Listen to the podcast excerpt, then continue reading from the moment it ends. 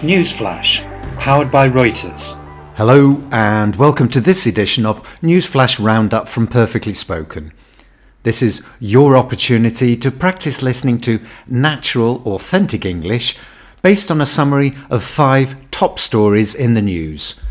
In the news this week 117 die in Brazil landslides, price rises in Britain, protests against the ban on the hijab in India, Los Angeles Rams win the Super Bowl, and a fatal shark attack in Sydney.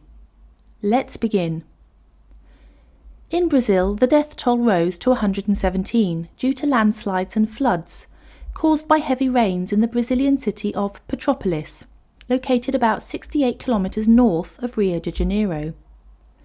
At least 400 firefighters were working with army personnel to search for survivors. More than 500 families were evacuated, while the power grid and drinking water supply were also affected. More downpours were expected, and the risks of new landslides were very high. In Britain, consumer prices rose at the fastest annual pace in nearly 30 years in January.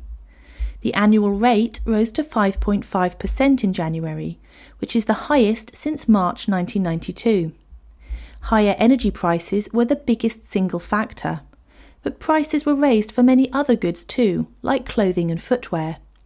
Britain is not alone in seeing a surge in the cost of living, with the US and the Eurozone hitting record levels of inflation. Protesters in India gathered in Jaipur over a recent ban on wearing the hijab in some educational institutions in the southern state of Karnataka. Several colleges in the state have denied entry to Muslim girls wearing the head covering in Udupi, citing an education ministry order, prompting protests from parents and students. Our independence should not be snatched away without any excuses, said one protester.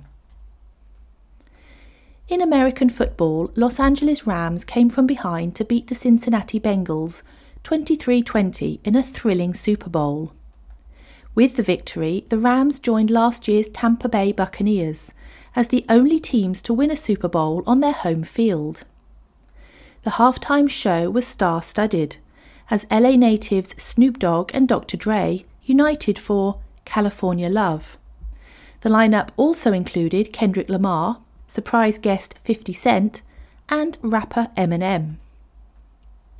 Finally, a swimmer was killed by a shark near Sydney for the first time in nearly 60 years.